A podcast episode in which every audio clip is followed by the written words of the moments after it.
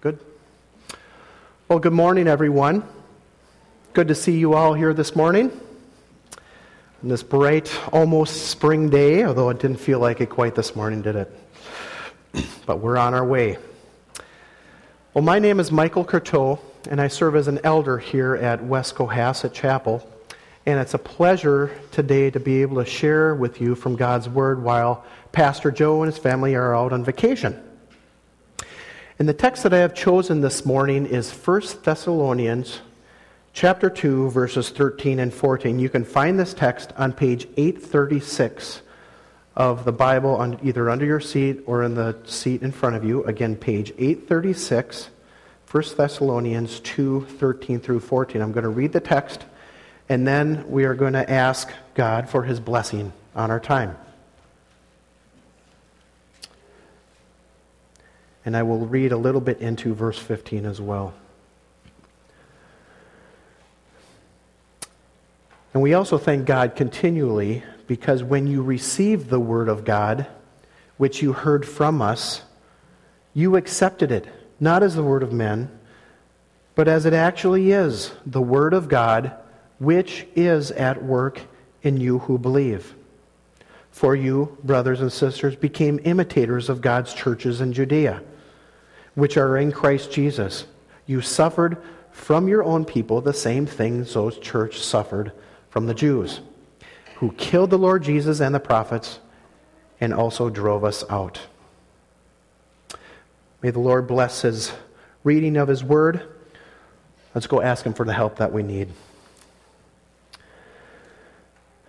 Father in heaven, we come to you needy. Your word says that we can't do anything without you. It's with great joy that we come to be fed and ministered by your word. As a farmer prepares his field for planting, Lord, we ask that you prepare our hearts this morning for your word.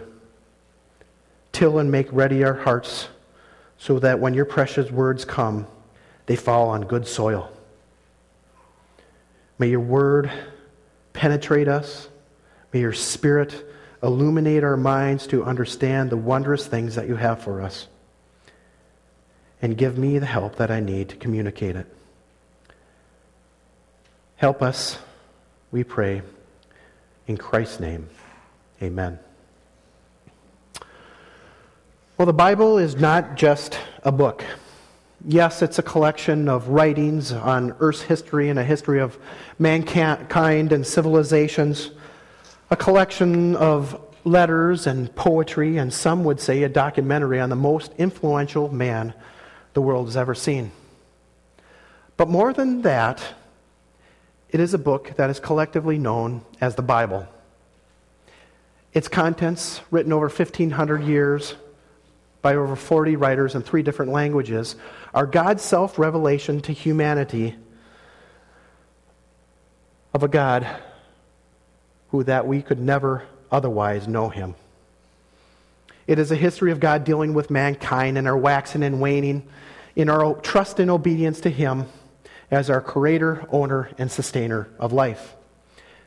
Within its pages are the great problem, the great rift in our relationship with God, the great chasm that was created by Adam through his disobedience and sin that was carried through all of humanity, which is called complete and total depravity.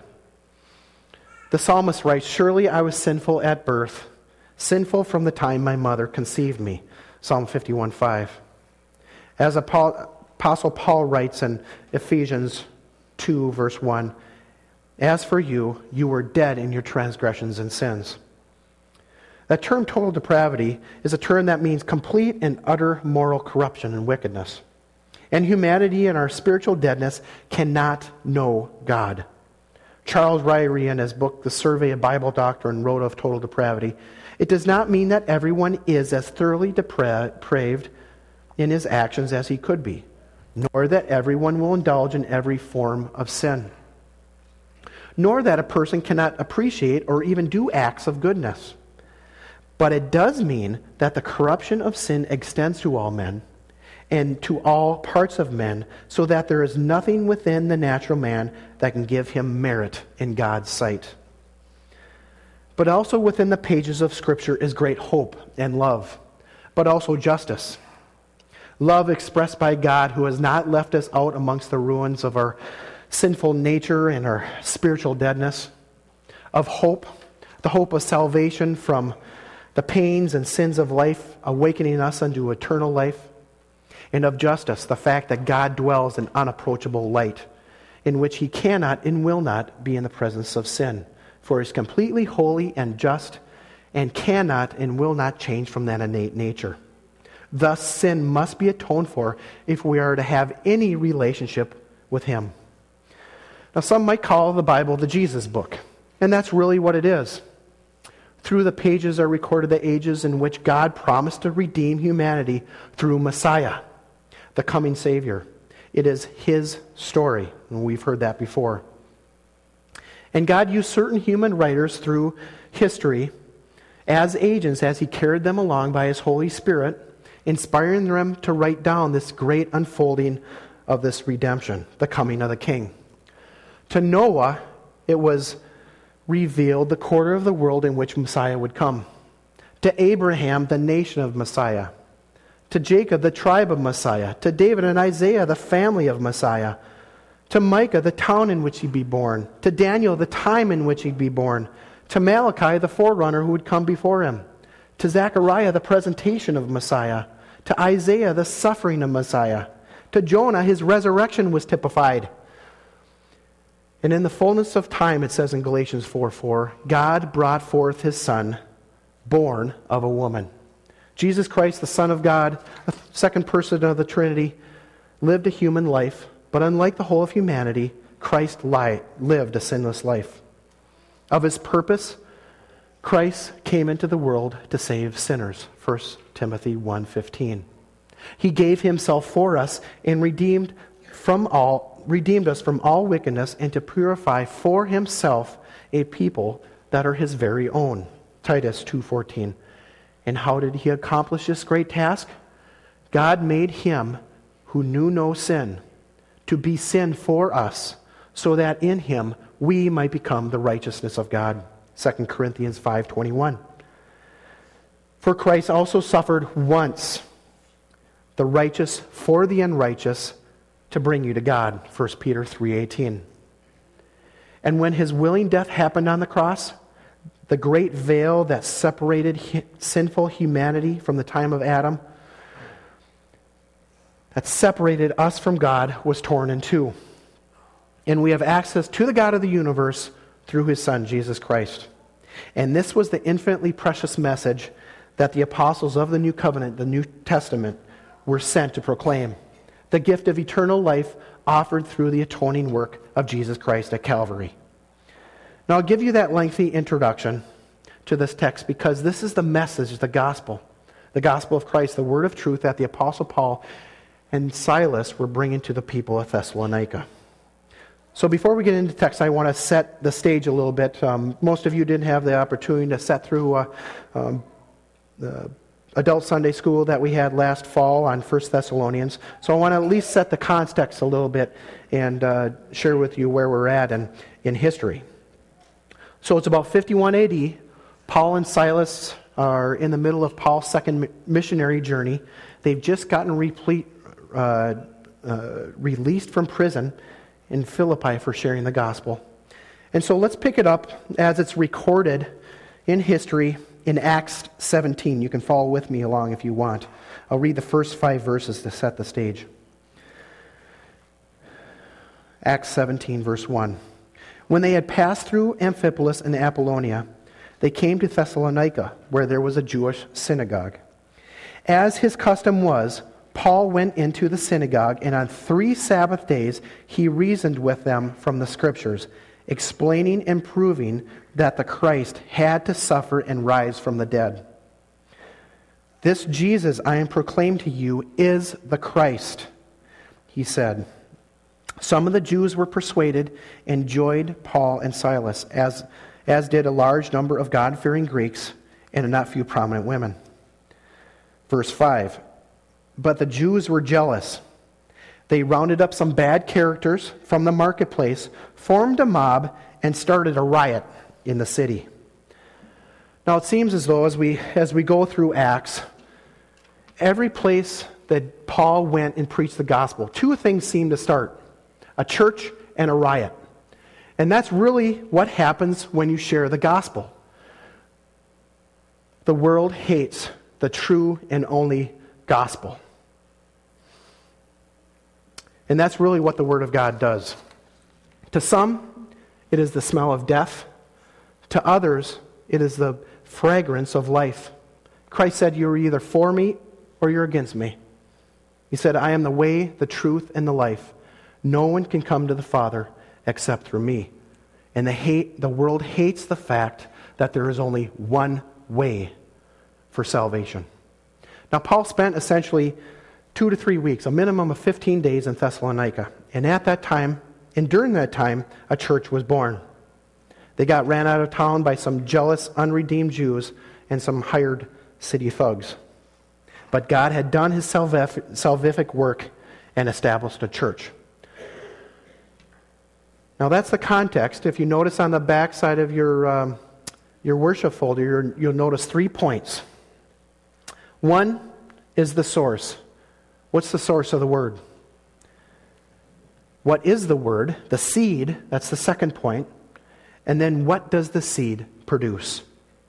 So let's get into the text. Verse 13.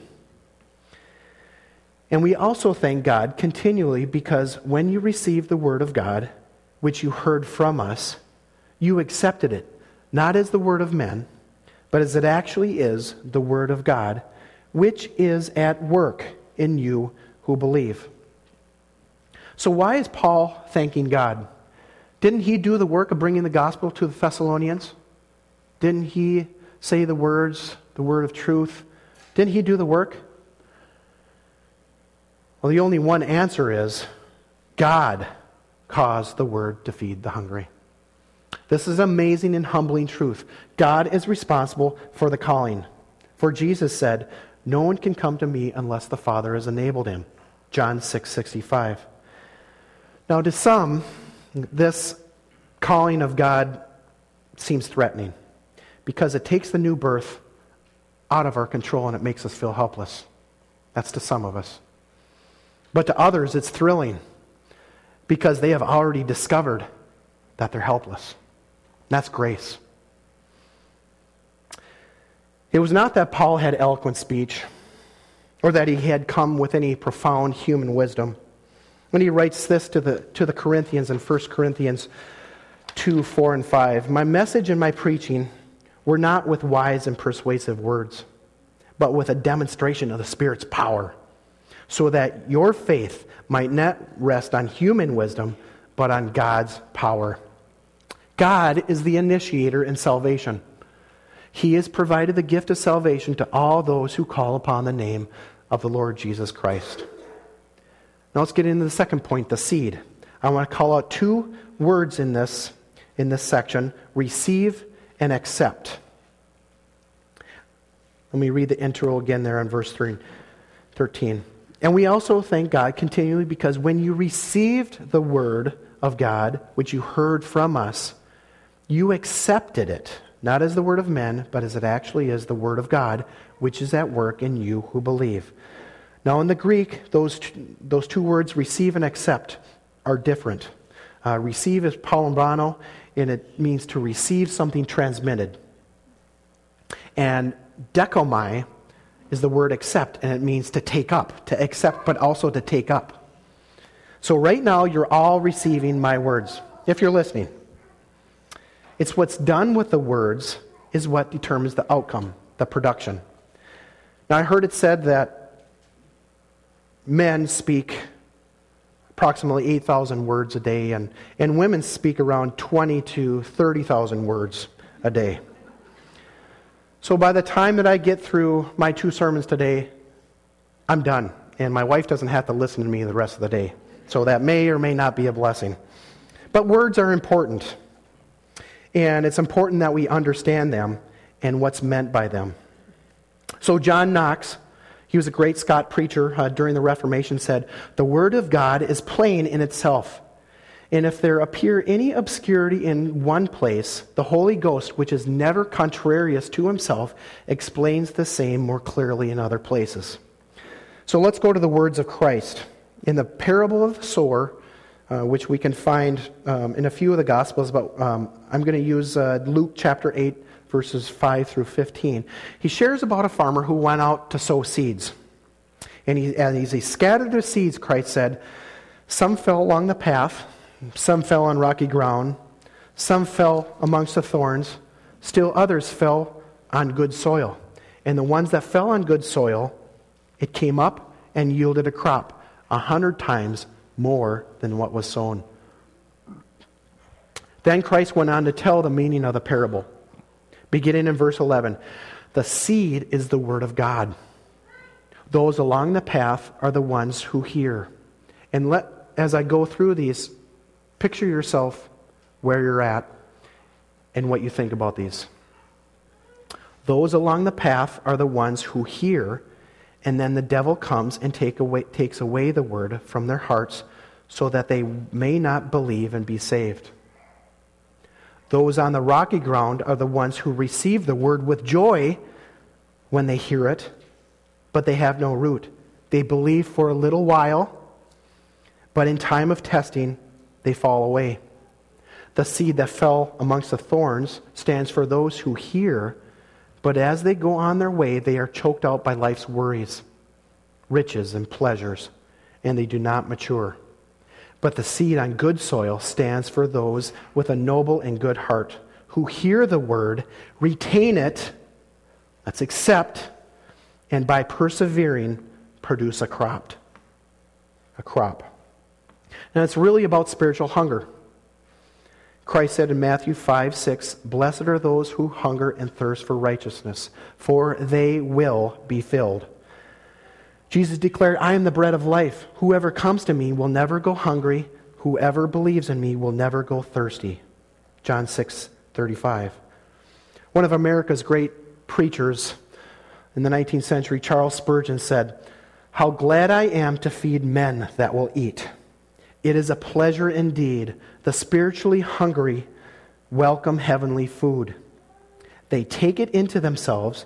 They receive it as the bread their soul craves after. Oh, what a mercy it is when sermons are preached which feeds souls, and souls hear so as to feed thereon.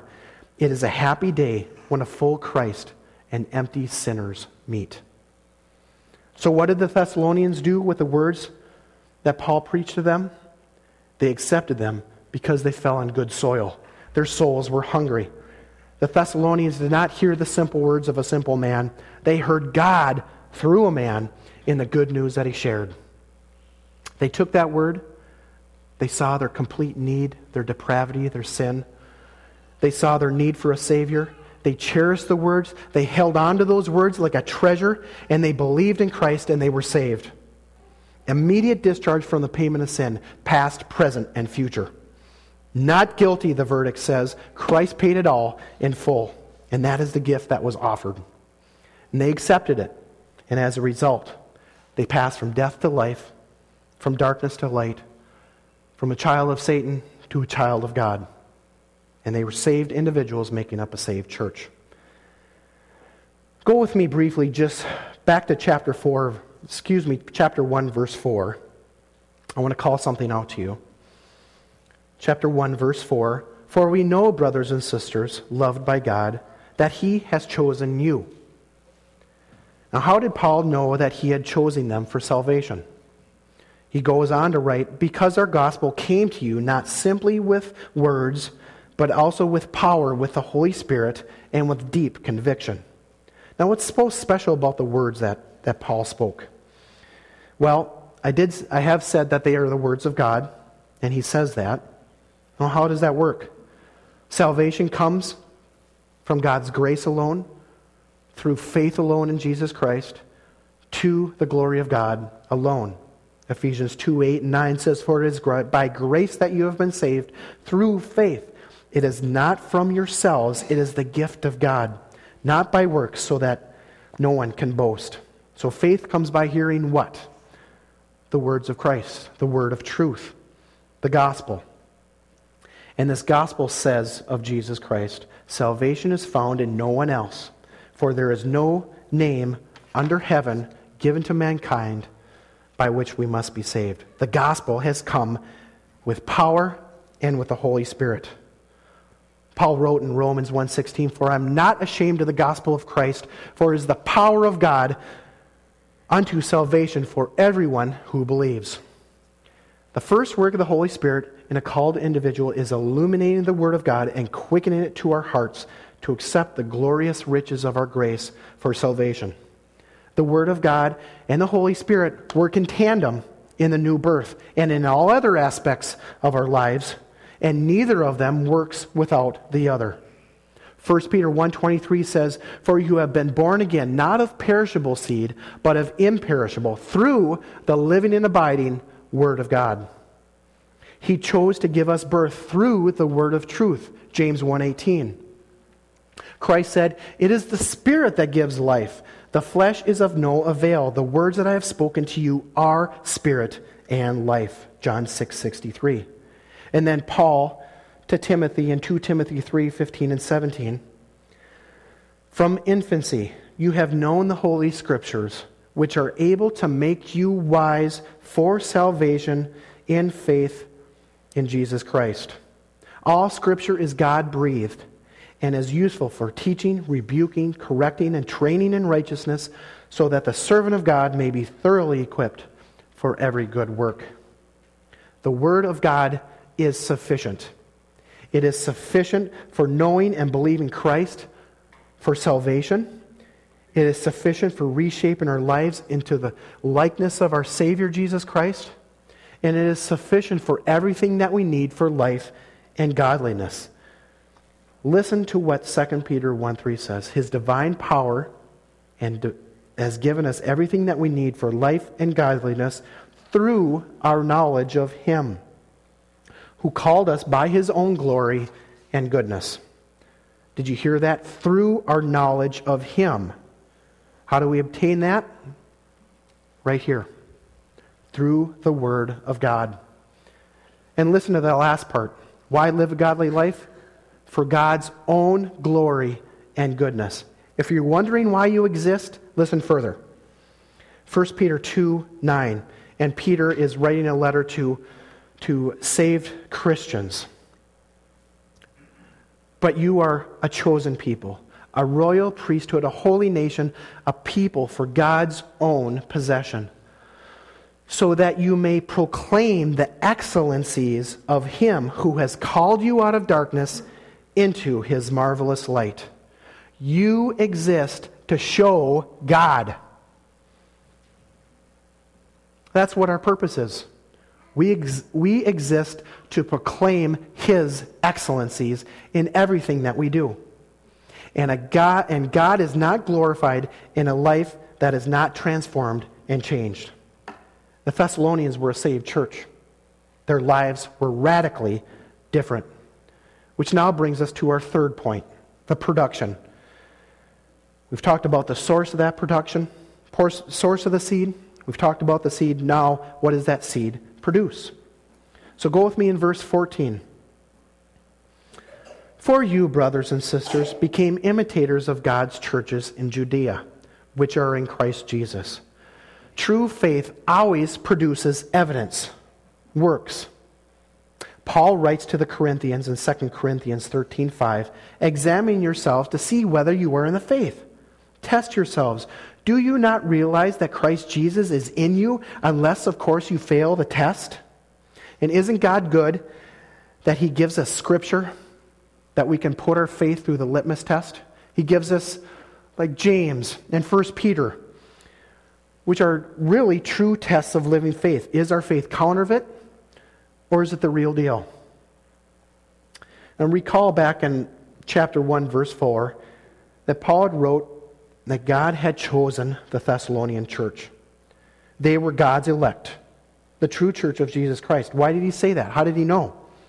Well, faith produces works, evidence of regeneration. James says that faith without works is dead. Paul states to the Thessalonians that they were imitators of Christ Jesus, new creations. They were God's elect and called and beloved. So there was a repeat encouragement. That what I've been going through here in verse 14 is kind of a repeat encouragement that we see back in chapter 1, starting in verse 6. I'm just going to read that really briefly because I want you to see this. Verse 6, chapter 1, "You became imitators of us and of the Lord, for you welcomed the message in the midst of severe suffering, with the joy given by the Holy Spirit. And so you became a model to all believers in Macedonia and Achaia. The Lord's message rang out from you, not only in Macedonia and Achaia. Your faith in God has been known everywhere. Therefore, we do not need to say anything about it, for they themselves report of what kind of reception you gave us. They tell how you turned to God from idols to serve the living and true God." They were imitators. Mimetes in the Greek means mimics or little copies. Well, who are they little copies of? Well, there it is in verse 6. You became imitators of us, who was Paul and Silas, and the Lord Jesus Christ. Evidence of regeneration. Now, the new life basically manifests itself in three areas in life. And you can write these down underneath that section in production. Three areas: holiness, love, and suffering. Holiness, love, and suffering. And these are affirmed throughout the whole New Testament in Paul's writings and the other writers. And they serve as a plumb line for our own faith, putting our lives through the sniff test.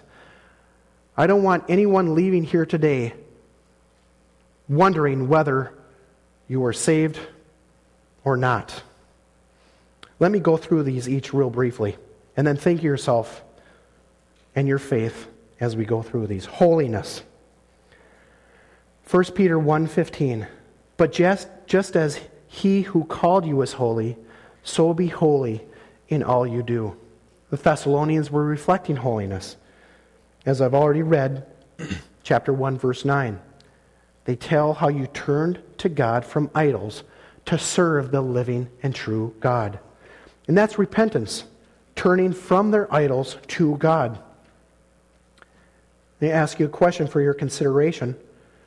What are your idols? Many times, in us human beings, it manifests itself in the mirror, doesn't it?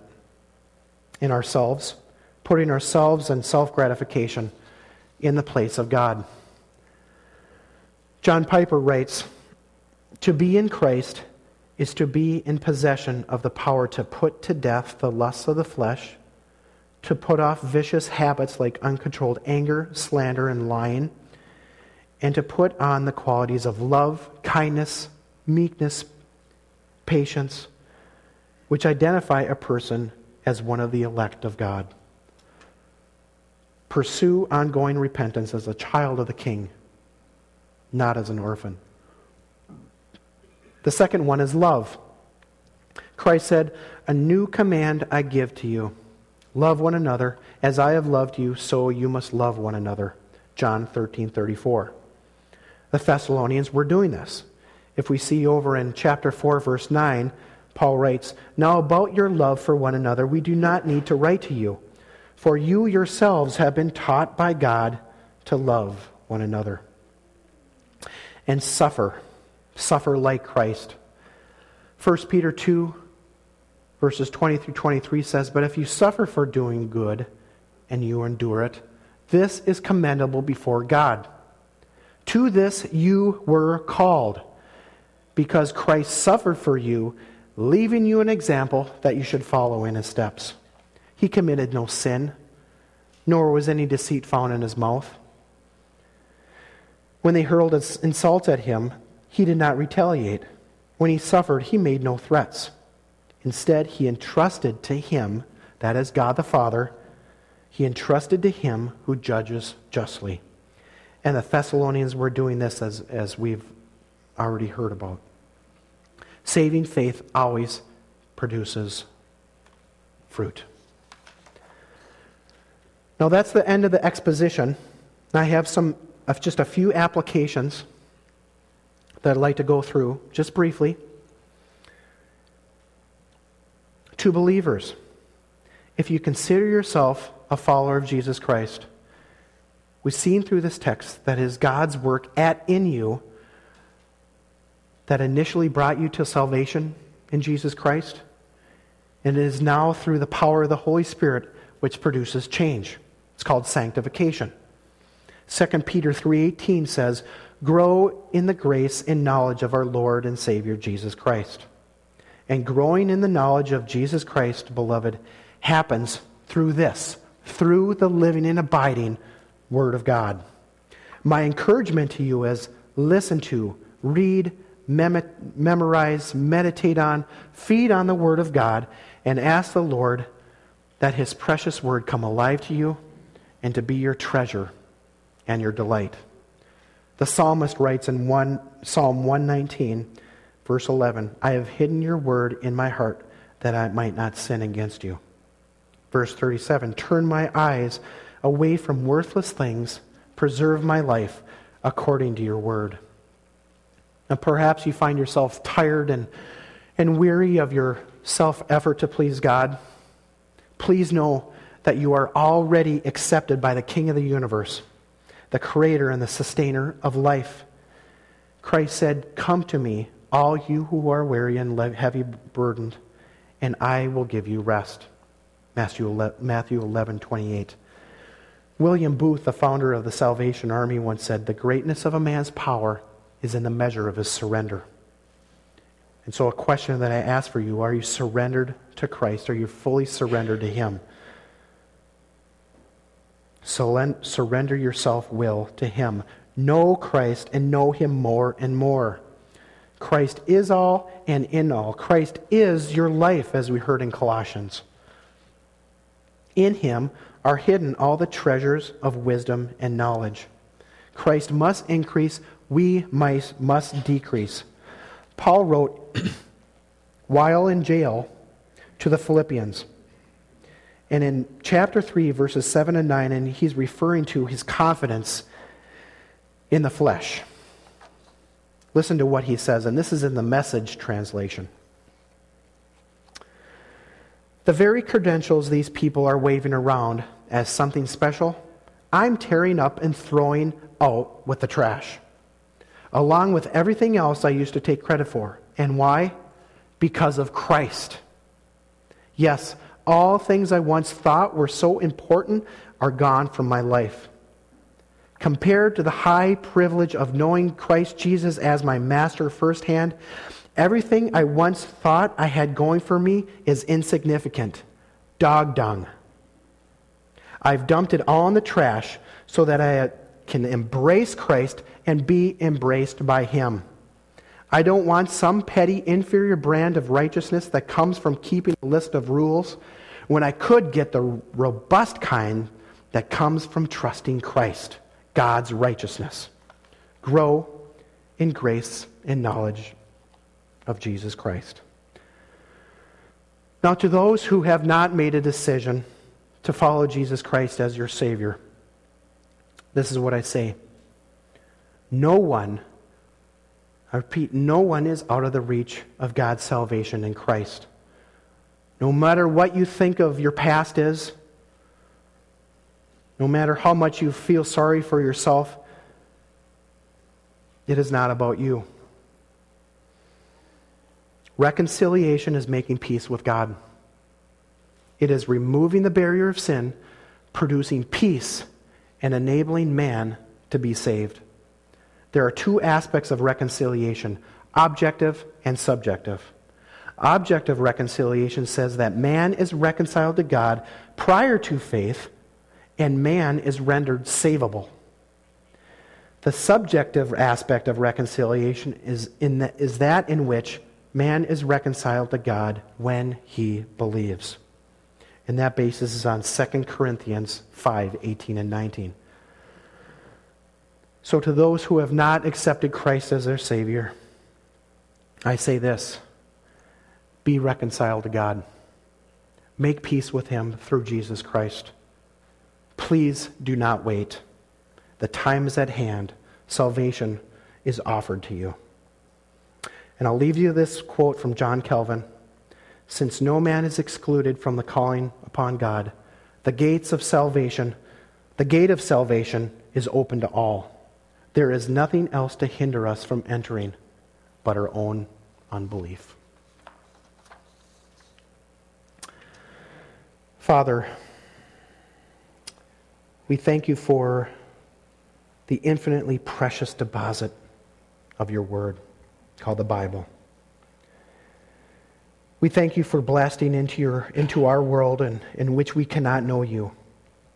We thank you for making yourself known through your word, that is your written word deposited in the Bible. We thank you for making yourself known through your word, the living word, the incarnate Christ.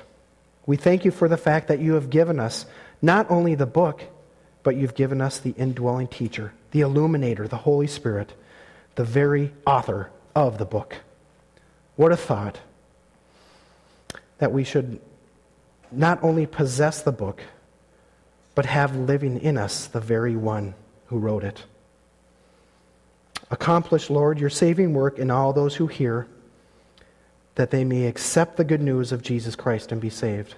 Help us, Lord, who have been saved by the power of your word, to be built up and nourished by its power. Help us to allow the word of Christ to dwell in us so richly that we have joy-filled outflow of those wonderful things described in this text that we have studied this morning, to excel still more in holiness, love, and when we suffer, which we will, to look to our example, Jesus Christ, who is the author and the perfecter of our faith, and is whose name we pray. Amen.